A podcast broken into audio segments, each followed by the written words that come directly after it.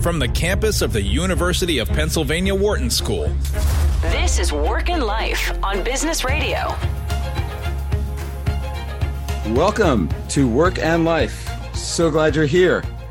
Listening in on the conversation we have every week, exploring all those things related to work and the rest of your life, your family, your community, our society, your private self, your mind, body, and spirit. I am Stew Friedman, your host. I'm founding director of Wharton's Work Life Integration Project and the Wharton Leadership Program. I now run a management consulting and training company. It's called Total Leadership.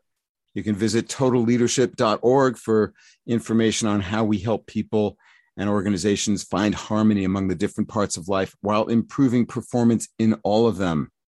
Yes, it is possible. I've just released an audio course based on total leadership. It's called Four Way Wins.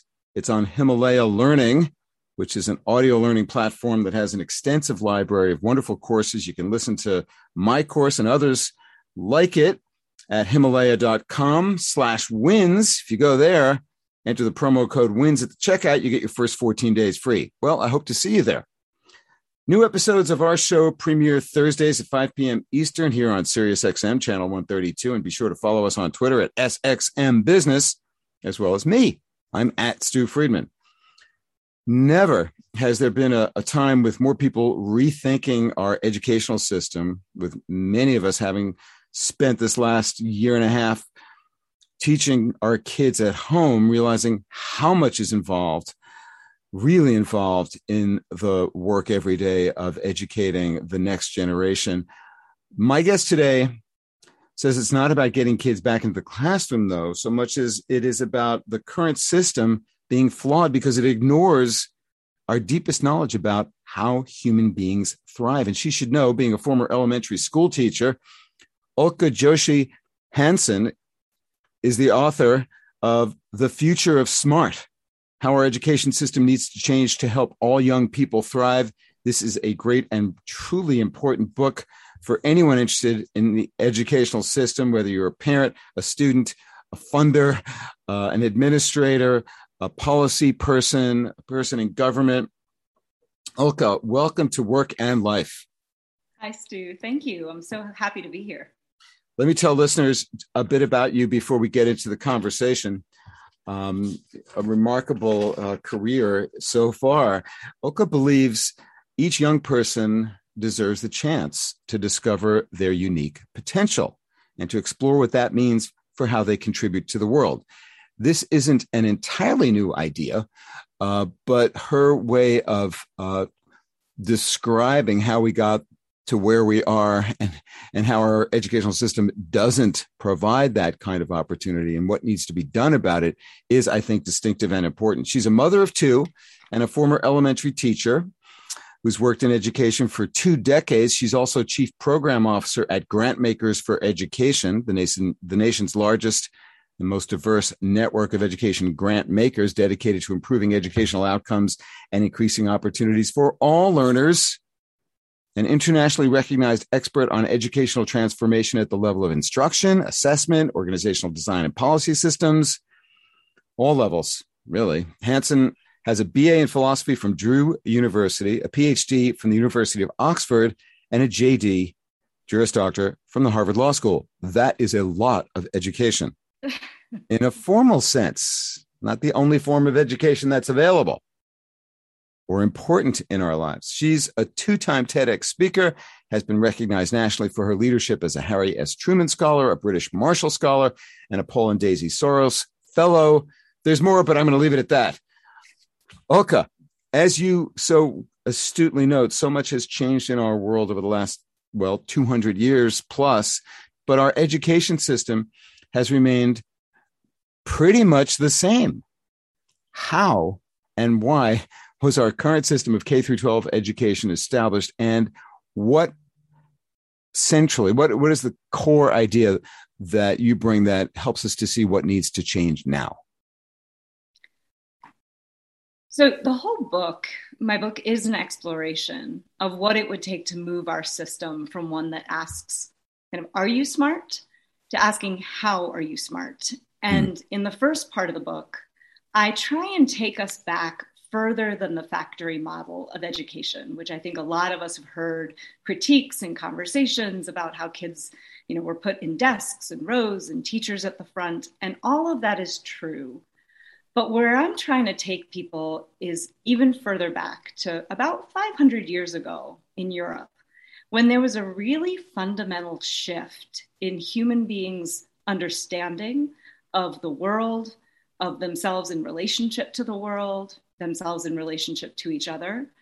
And I use the term indigenous very intentionally, and I, I took care after getting a lot of feedback um, to define what I mean by that. And I use the term indigenous to point to a way of human beings living together in mm. the hmm. world that predates external imposition of economic, political, religious, kind of social priorities. External to and what? External, external to the ways in which they were living before the imposition of those things. So let me let me explain, right? So about 500 years ago, before that time, people understood they had stories about the world, about themselves. You know, the world was kind of living, they were interconnected.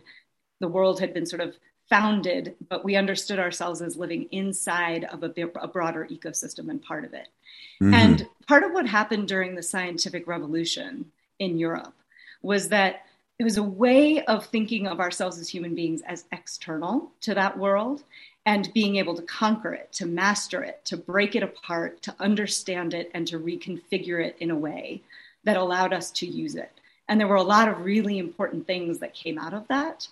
And it disrupted our understanding of the wholeness, the interconnectedness, the embodied, embodied way in which we live in the world. And so the first part of the book is trying to locate the emergence of our formal education systems and structures, mm-hmm. the ones that we know today, be, as part of what happened during that time. Before I start crying uh, at the recounting of of the history and the, and the way the world was broken further by the Industrial Revolution and rented rended apart our our sense of you know connection to the world, you know the, this beautiful world that that humans have been fortunate to inhabit for so long.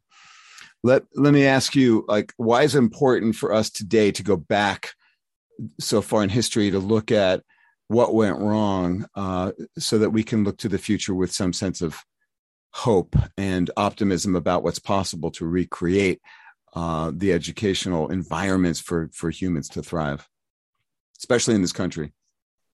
Right.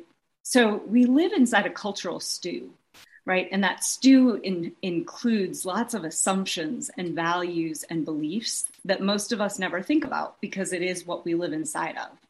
And to be to be aware of those assumptions and values and beliefs is important because I think you can't change anything until you really understand what it is. And in the mm-hmm. introduction to the book, I say, you know, we're having this debate in education but this shift in worldview from a more holistic, indigenous worldview to a more Cartesian, Newtonian, kind of mechanistic worldview, it birthed a lot of different systems.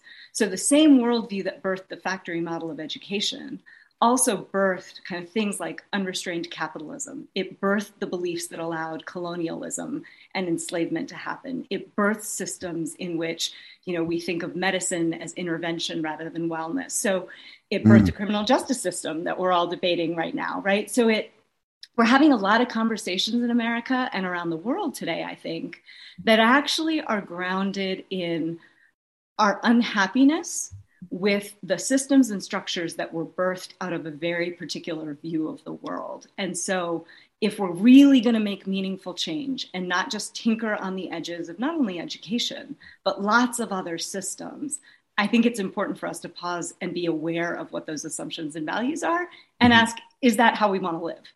Yes, well, that's true for us as a society and for each one of us, of course, as individuals. How, what are our core values? How do we want to live in the world? And you're asking a huge question about what that uh, uh, that inquiry about our purpose as humans, uh, what that implies for our educational system.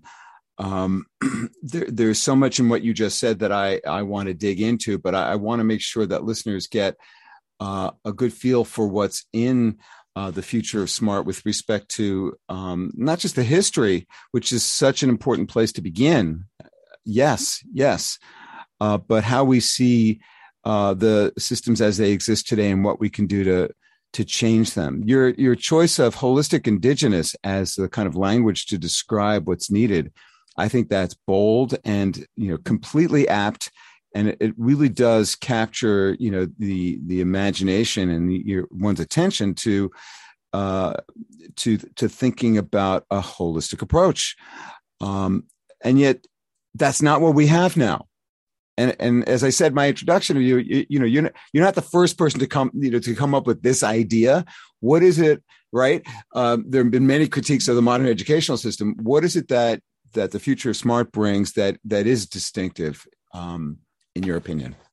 So I talk in the beginning of the book about how the theory of the book mimics some interesting in, eh, research in neuroscience, right? That embedded into the human brain is this tendency to do two things at the same time, both of which are really important for us to survive.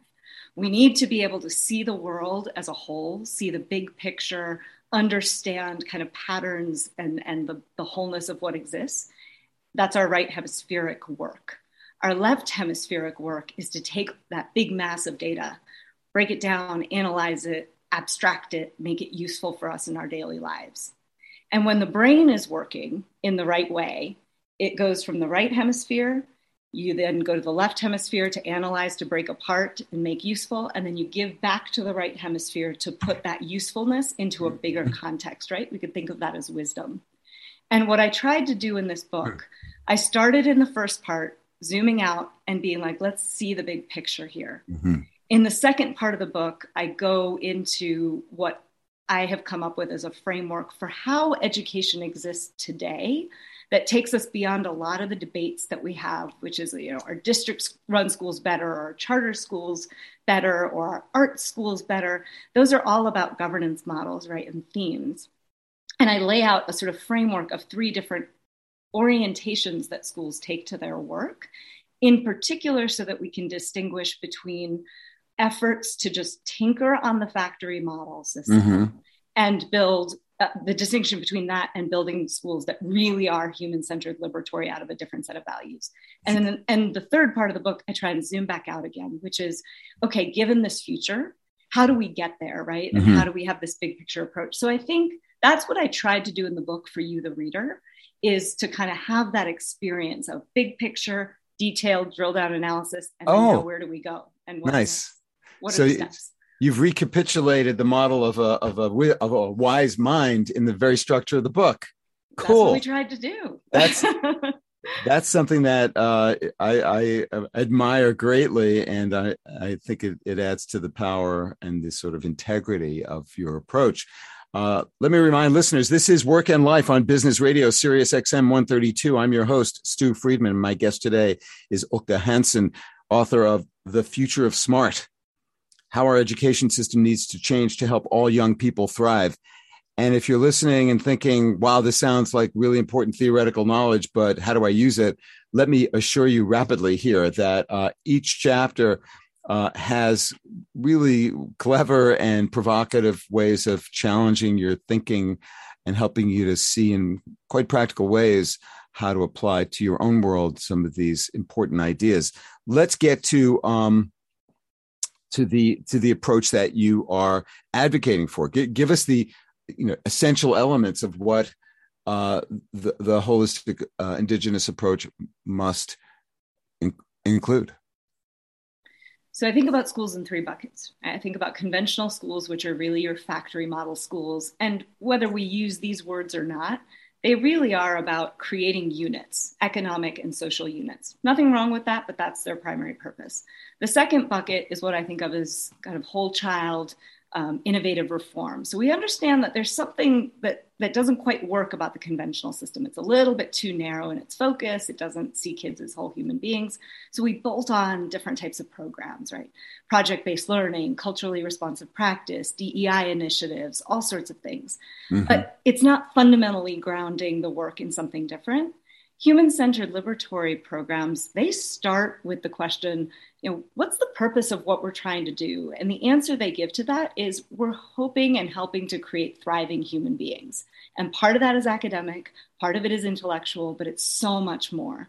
And so, because they ground themselves in this idea of what do human beings need to thrive, they think about human development and the fact that from zero to 25, young people are sort of un- unfolding into their personhood and we need to be meeting their developmental needs. They think about the diversity of ways of learning, of knowing the world, of understanding the world, and they build learning experiences and design their schools in ways that are grounded first and foremost in relationship um, and, and cultivating a sense of belonging and then out of that, they create the opportunity for young people to drive their learning out of areas of interest, of passion, of, have, of the context of their lives in the world, and really kind of find that fit between who they are and what the world needs so that mm-hmm. they can become contributing members of society. Mm-hmm. You, you use the term liberatory. Can you just describe briefly how you're using that term? Why is that an important concept in your description of educational systems that that we need, not the ones that we currently have, at least for the most part. You're, and I and I want to follow that with uh, an inquiry about um, you know some examples that you've seen of uh, schools that are or systems that are approaching that model. But first, why why liberatory? That's another word I, I, tried to define upfront in the book. So the historically, the a few of the figures that I look at who I think were the forebearers of this human-centered liberatory movement, they looked at what was happening with the factory model of school and mass schooling in Europe. And what they saw was people trying to impose on young people in ways, again, that sort of formed them into economic and social units. And they said, you know, every human being is born in part as a spiritual being, right? Not religious, but spiritual, that they are who they are. And I have two children. When they were born, like there was a way in which each of them had a personality and was like a being in and of themselves. And so they recognized that and they said, look, the work of education should be about allowing the unfolding of that and mm-hmm. allowing a person to become who they are right in in in more fullness and they talked about that as being liberated from all of these kind of formal systems that were trying to shape and mold human beings into the vision of, of the formal system. So that's why I use the term liberatory, that you're mm-hmm. being liberated from some of these external influences and then liberated sort of into yourself. Yes. It's it's really quite remarkable. I have three kids and now three grandchildren, and uh, you know, as soon as they're born, as you say, you can see, wow, they came from the same place, but completely different human beings. And the mantra in our home when our kids were growing up was, "Everyone is different." And that kind of guided, you know, all of our parenting choices as much as we could. Everyone's different, which meant everyone needs something different uh, and and we have you know the, with our limited resources opportunities to try to help each person grow in, in the way that they need to. Uh, and and there are attempts at doing this. So um, i wonder if you could just give us the you know the, the critical elements of what uh, what this approach includes um, so that as we then move to the second part of the show we, we can describe how parents the private sector policy people can can start to invest in and, and, and cultivate those kinds of uh, educational environments what are the essential elements wow that's really interesting i don't think i've thought about it in those terms but i would say most of these schools um, so some of the models that i highlight and include are things like montessori steiner mm-hmm. waldorf um, united world college big picture learning i'll mm-hmm. say a mm-hmm. couple of things about them most of them tend to be small schools right? Mm. They tend to be schools where Dunbar's number is this idea that human beings can only manage so many relationships at once. And so these schools tend to be about 200 kids or less. Mm-hmm. They are schools in which young people are seen as an asset so they may not have huge budgets but part of what they they create is a different relationship between the adults and the young people where young people are seen as partners and drivers of the learning and therefore are seen as an asset in the school overall because mm-hmm. they can teach each other they can mm-hmm. drive their own learning As they opposed to shut up and listen to me.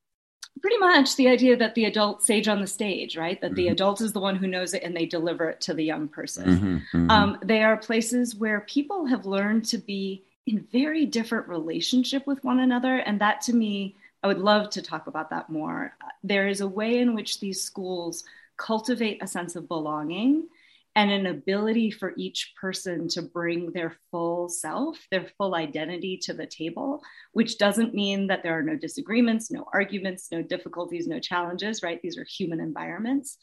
And there's a very different tenor to the relationships that exist inside of them that's grounded in the sense of mutuality, that who I am is informed in part by who we are, right? That that idea of Ubuntu in in kind of the African um, culture.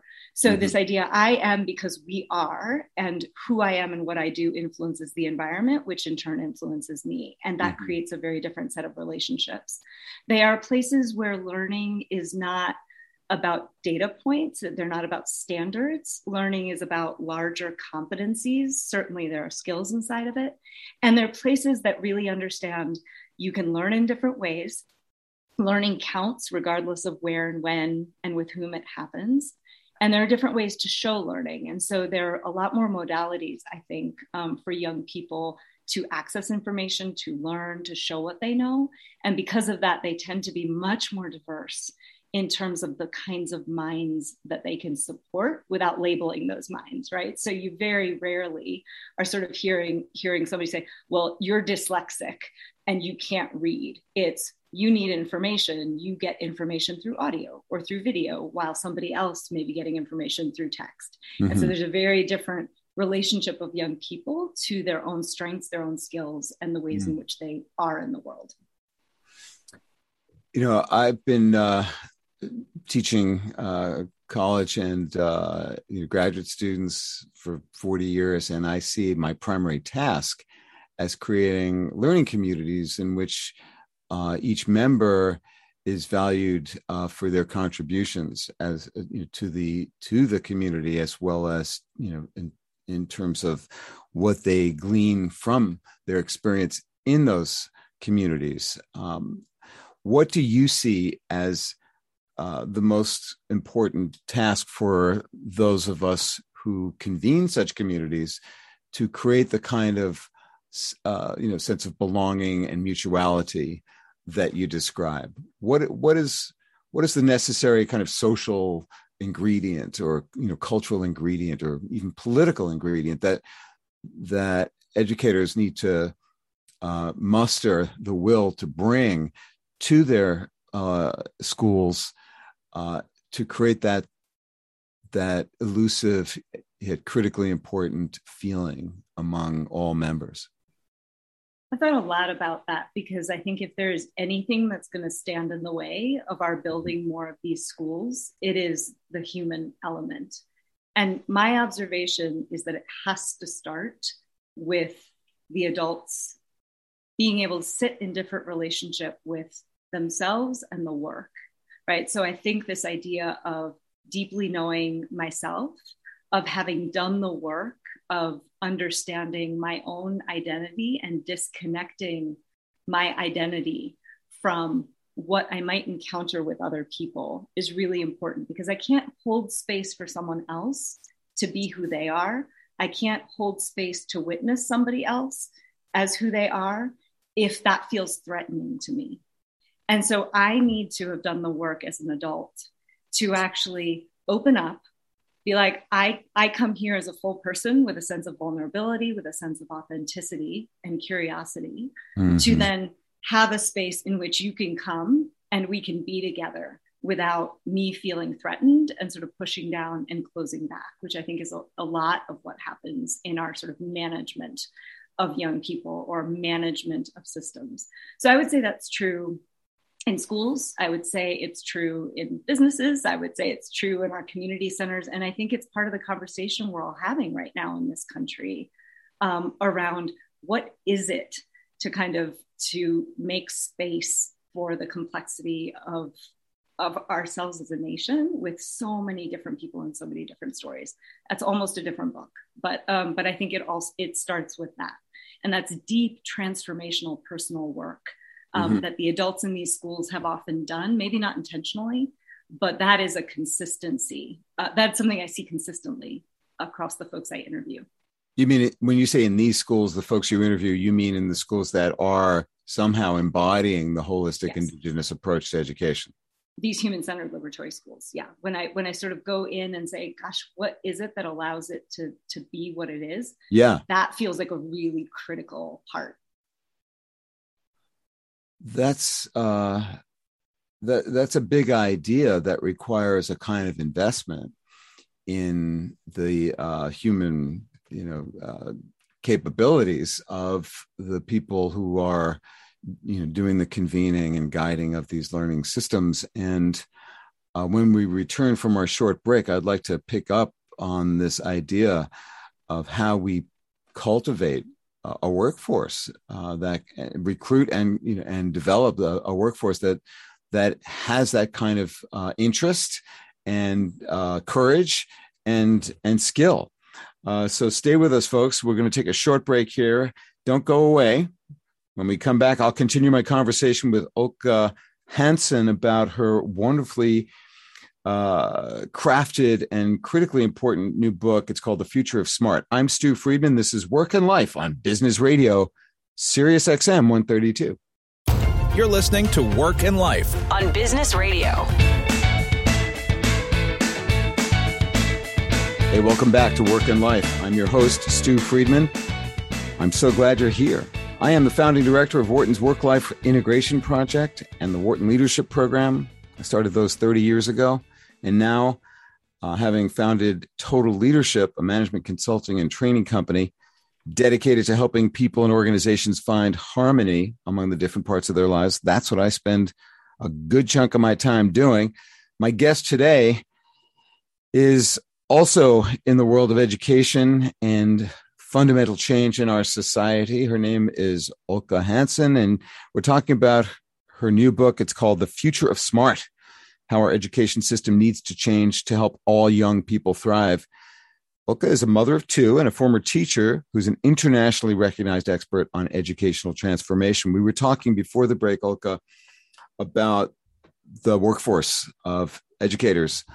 Um, what's missing in the current uh, you know system for uh, developing, recruiting, developing, and and uh, training, and continuing to to to have our educators thrive. What's missing, and and what can be done about that before we get into um, some other questions about changes that we all need to focus our attention on to make things better for our, the next generation. So before we left, we were just talking about my observation that in these human centered liberatory schools, adults are able to hold space for young people and mm-hmm. for, for, members of the community in very different ways. So, first of all, I will say we've all had these teachers, and many of them are inside of our the schools that we went to, kind of more conventional schools. They're the ones that everyone knows, right? They're the ones that everyone remembers and talks about and was like, that person changed my life somehow. Mm-hmm. And if mm-hmm. you think back to what it was that they did, I think it and it, it's that they saw you. It's that they saw you and they made space for you, whether that was in a formal setting or an extracurricular or a mentor or a coach. So that capacity it is a deep it is a human capacity. I'll back up for a second. I say in the book i'm a third culture kid and that refers to somebody who was raised by parents who grew up in one culture. You're raised in a second culture and then at some point in those formative first 20 years you spend time in one or more other cultures. And for a lot of reasons my family background i spent a lot of my life bouncing around from place to place. And the advantage of that was being able to integrate into different places more easily. Mm-hmm. The downside of it is that you never quite belong anywhere. And when my kids, when my first son was born, I remember thinking, I don't know how to let myself belong to him really fully. And I don't know how to in some ways it sounds weird, but I'm not sure I know how to create space for him to belong to me. Hmm. And I feel like I spent I, I spent the better part of a decade really grappling with feeling like I, I just wasn't present in the way that I wanted to be as a mother. What was missing? And, well, that's exactly it. Um, I have come to see, and this is like my second book that someday I'm going to write. My, my working title is On the Edge of Outside. But I realized what I was missing was the ability to just to be okay in myself and to allow for the kind of vulnerable yet amazingly important space that can exist between the two of us that allows us to kind of create something new a new and different type of relationship. And and to get there i had to first kind of be, okay with my own identity and not let it be jostled by whoever he was becoming right? Or whoever he needed to be or needed me to be. Like i needed to be safe in my own sense of self. I needed to learn how to navigate the discomfort that came, like the, the actual discomfort that came when it felt like he was doing something or saying something or asking me to be something that felt challenging. And there was a very somatic sense of that, a physical way of working through the discomfort of that. Um, and so, when I, all this to say that when I think about helping adults and teachers and educators become um, build the capacity to do these things in classrooms and with young people. I think our to allow them to become who they need to become need to become for the young people, right? Mm-hmm. I think right now our teacher preparation programs, and I went through one, are very cognitively based. I learned the theory of human development and I learn about learning theories and how to craft, you know, classes. What we don't create is spaces for educators to be together in community with other folks and give them the tools that allow them to, again, be vulnerable, to grapple with sort of the complexity of what it is to be in relationship with each other, to talk through that, to navigate the kind of feelings of discomfort that come with that. And before I came to Grantmakers for Education, I did a program called Silk Strand, and it was based on racial dialogue work and sort of this healing centered approach to racial dialogue. And a large part of what we did was we gave people constructs around racism and what is it, and you know how do we understand it. But a large part of it was in community we are going to get some tools that allow us to sit in front of other people, hear who they are, hear what they have to say, hear about their experiences, be mindful and aware of how this makes me feel, including the times and the ways in which it make, makes me feel uncomfortable. And then we're going to give you tools to actually process that and alchemize it as opposed to going back up to our heads immediately and trying to shut it down mm. because it makes me feel unsafe. And it sounds like really hard work, and it is, but it's also not as complex and not as hard as we think it is. I think we just assume that people know how to belong to each other. And I'm not sure that's true. I think it's something that we have to learn. And we have I to work at that for sure. We we have and we have to because our natural bias is to protect ourselves from those uh, discomforting experiences of difference and conflict and a worldview that might challenge our own. So we shut down, and so that work that you describe is is serious business. Um, and I know that you know many, if not most, educators do not undertake it uh, sufficiently, no fault of their own. But you know, the, resources aren't there. Am I right? They are not there. It's not been the focus of the system. And again, in the conventional factory model, that's not what you needed, right? right? You needed to understand how to deliver lessons to young people. You needed to know how to manage a classroom. So, mm-hmm. in some ways, we haven't been doing it because I don't think we fully knew that we had to. I think right now we're in this very interesting space where we have a lot of educators and schools and districts that are trying to figure out how to do this work, um, but they've never had to do it before. And the good news is, right, I'm an optimist fundamentally. I think there are places and ways and people um, who do this work, but we have to think of it as deep work that takes time, that takes passion, mm-hmm. compassion, right, for ourselves and each other. Um, and it's not about our heads and our intellect. Well, it's, it's partly that. About, it's partly that, but it's partly about how we are. Resmaa yes. In, in my grandmother's hands talks about this, right? This like how our bodies hold our traumas and our experiences and how we can use our bodies to help us alchemize and move through those. And that's a really important part of this work. You say alchemize, you mean to somehow transform, right? Mm-hmm. To create something new by design, uh, something new and and and more well with greater integrity, wholeness. Uh, uh, right? Is, is that what you mean by alchemize? Yeah, I think um, I did a 10 day silent meditation course one time, and uh, it's in the Vipassana tra- tradition. And one of the, the things that you learn in there is that we often think that we have a, we sort of have a sensation and we react to like we re, we react to something because we have a sensation and what you do there is you do a lot of body scanning and you mm-hmm. do a lot of like let me notice something mm-hmm. and then let me very intentionally not react to it mm-hmm. um, and and that that is actually a choice and the way our brains and bodies work mm-hmm. you can actually do that and so when i say alchemize it's actually being very intentional about the process of noticing and then allowing ourselves to do something different from it than maybe what our patterns and our habits have conditioned us. Yes. Yes. An intentional transformation based on an observation.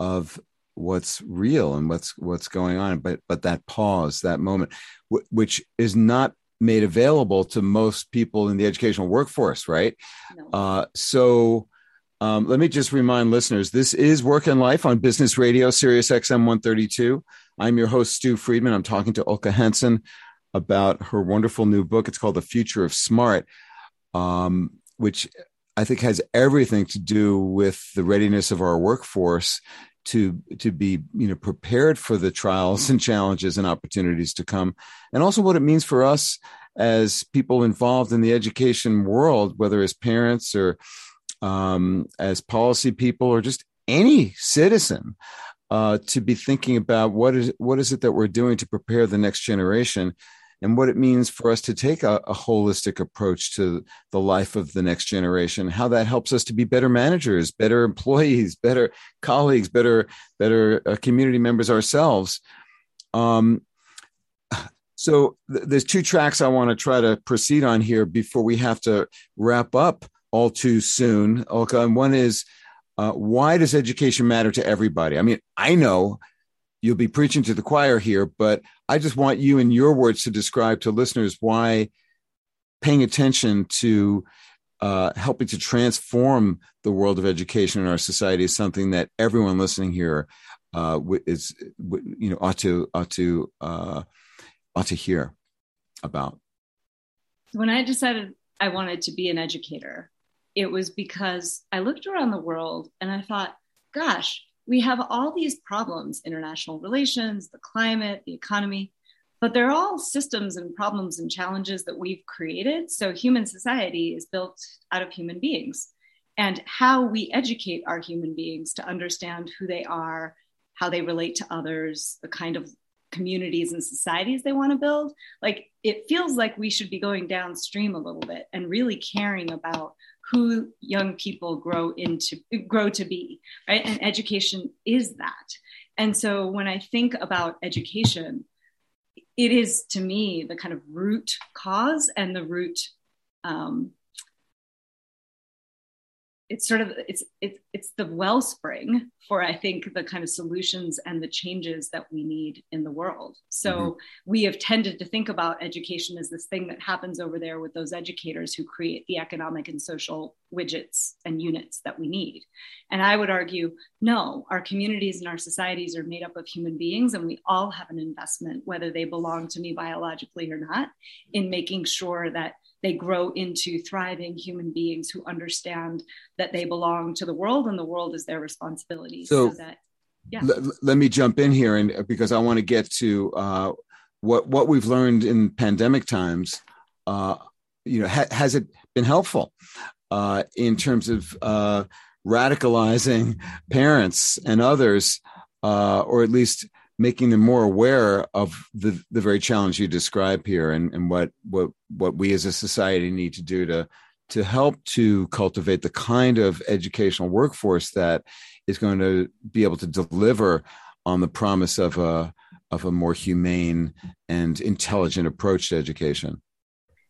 So I think the pandemic taught us a few things. Um, first is that what the world needs is not actually more people who can analyze and, and kind of artificial intelligence and technology are able to do a lot of things. What the world needs right now are people who have the deeply human capabilities of being creative, of being collaborative, of being compassionate, of being able to solve complex, ambiguous problems, right?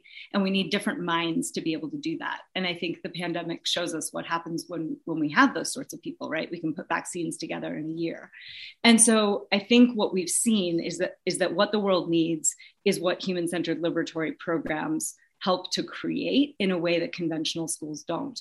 I think a lot of parents saw how much education does not meet the needs of their child because their child is a unique being who has unique needs. And what they mm-hmm. saw upfront and personal was the way in which the system is not able to sort of pivot in that way. Again, it's not the fault of educators, it's that the system is not built to be nimble and adaptive.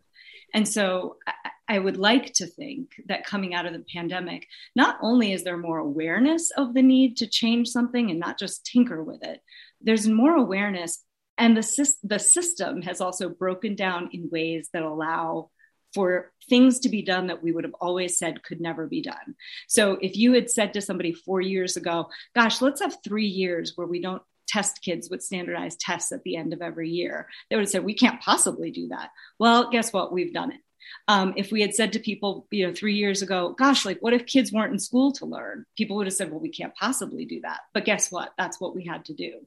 And so I think there's an opening now for the mm-hmm. Coalition of the Willing, the people who see a need, for the people who've been doing this work already over the last 20, 25, 30 years in pockets of practice around the country to kind of come together and have space for the research and development. I tend to think of it as research and development, right? The whole system is not going to change at once. Mm-hmm. I think what we need to do is create space for the people who want to build new systems, who want to say, gosh, how can we credential learning? How can we give credit for learning that doesn't happen inside a classroom? Because it mm-hmm. turns out my kid like got really fascinated by Grey's Anatomy, decided he wanted to be a surgeon, taught himself to dissect a fetal pig um, on his own, and like got a suture kit and taught himself how to suture. That's a lot of learning. I'm not sure he's going to get credit for it, but we could give him credit for it, right?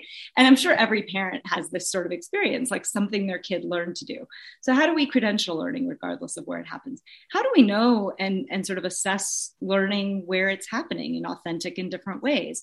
How do we hold systems accountable for serving all kids? How do we do college admissions if there are no SATs and ACTs and GPAs that are reliable, right? So give folks the room to sort of invent and build these new and aligned systems that become the foundations of a new system over the course of the next 10, 15, 20 years. And I think there's an opening for that to happen, mm-hmm. even as we continue to sort of meet the urgent and immediate needs of the vast majority of our schools that really are just grappling with how do we get kids into safe spaces how do we feed them how do we mm-hmm. kind of help them learn basic skills yes a, yeah. a hungry child is not someone who can learn very well so how do we get it so that the salaries of teachers are inverted with the salaries of bankers any thoughts about that Well, I, think that is a fundamental values and assumptions question, right? And and so I think, and yes, how do we do that? Um, so, but that that happens because we make a choice around it. Mm-hmm. Um, and I, you know, I'm I'm a, I'm a lawyer. I've worked in policy, but policy is a is an articulation of values. Mm-hmm. And I would like to think that this last year has sort of opened people's eyes to the work that we ask educators to do, to the supports that our schools and our educators need to do that work well. And that sort of involves all of us, whether we're parents or not. Um, so, yeah, I, I think this is a really important moment for us to pause and say, where are we putting our dollars? And is it into more tests and accountability systems, or is it to actually pay teachers and give them the, the time they need to sort of build the skills they need to do their work? Folks, you're listening to Work and Life on Business Radio at Sirius XM 132. I'm Stew Friedman, your host. I'm speaking with Ulcca Hansen about her important new book. It's called The Future of Smart. Um, so, in the in the last uh, piece of uh, our show today, Ulcca, I wonder if you could say a bit more about what your first priorities would be in terms of the path forward, which you describe in some detail in the in the chapter seven, the final chapter of your book. What's what's most critical that that listeners ought to know about and that they can do something about so it, it depends and i hope you will pick up the book because i tried really hard to kind of say to, to give very concrete examples for for what you could do based on whether you're a parent or a community member or a business member or a policymaker i think the first thing is to really distinguish between i talked about those three categories of schools mm-hmm. so to really distinguish between the innovative whole child reform schools that are tinkering with the old model and human centered liberatory schools, really understanding the distinction between those two things and holding them apart. Because mm-hmm. if we can hold them apart, we can understand what we need to do for each of them um, to allow them to kind of to, to be what they need to be. So I think the first is kind of reading and spending the time to actually distinguish between them.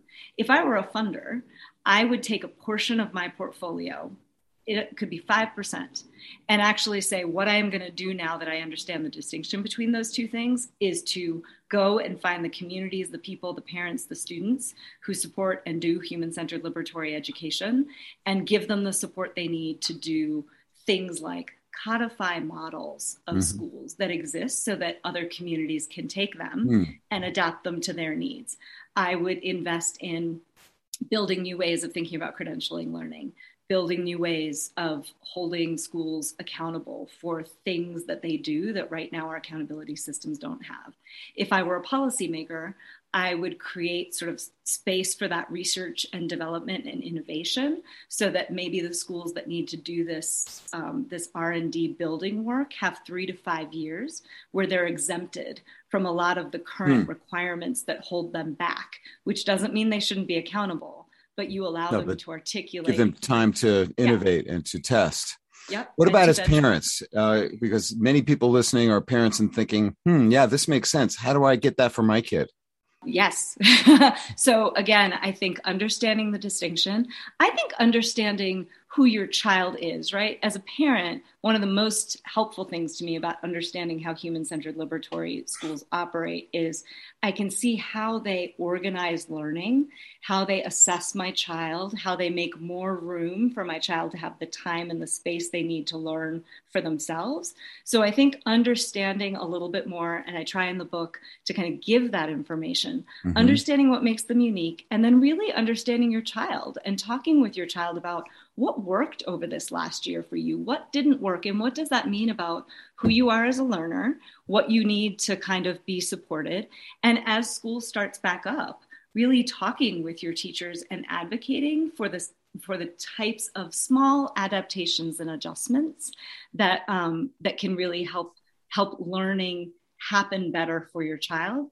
I also think parents should be advocating for and supporting schools in spending the time needed to kind of rebuild relationships, to rebuild school cultures. I think there's a lot of fear around learning loss right now, and I think it's it's kind of prompting schools and educators to jump back into something before we've given kids and adults time to kind of get to know each other again and to get to know the work that they're trying to do together and, and process kind of the trauma of the last year and a half. So I think that sort of patience and supporting your school in doing that work is huge. If you're an employer, um, gosh, learning in real world context is yes. such a powerful thing for young people. So, how can you get kids into your business or into your community centers or into your nonprofits?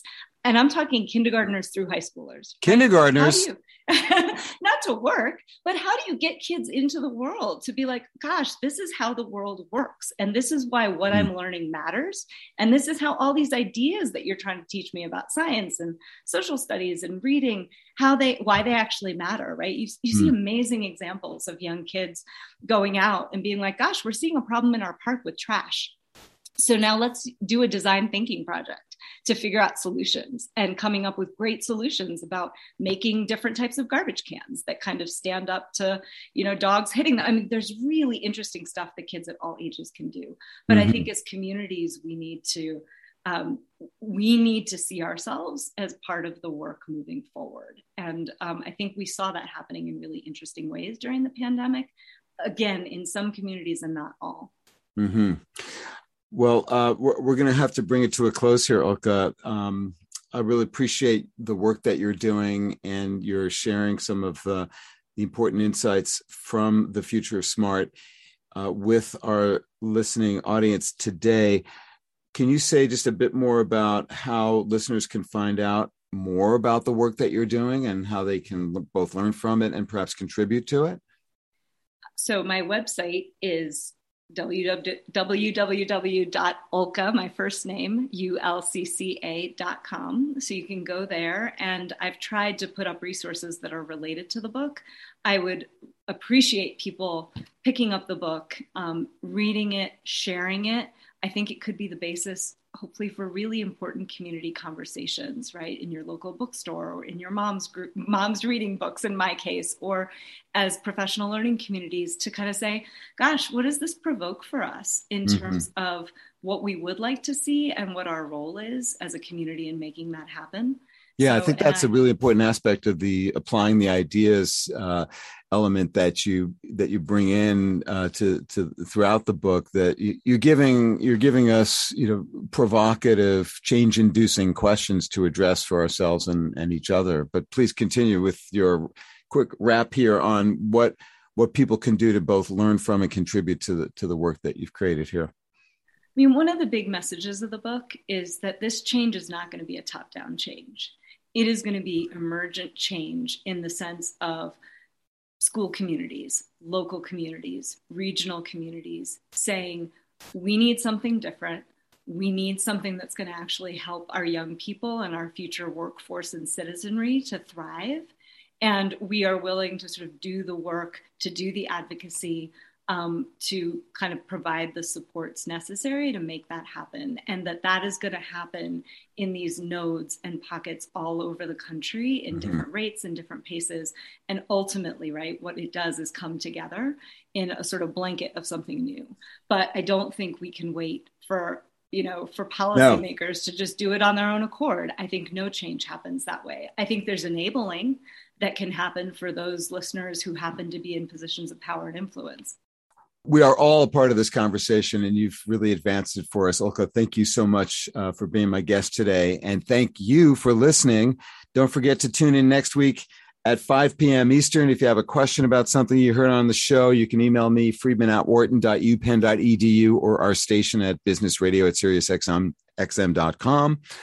You can follow on Twitter at SXM Business. I'm at Stew Friedman. You can also find me on LinkedIn go to totalleadership.org to find out more there. All kinds of free resources um, videos free book chapters etc uh, check it out.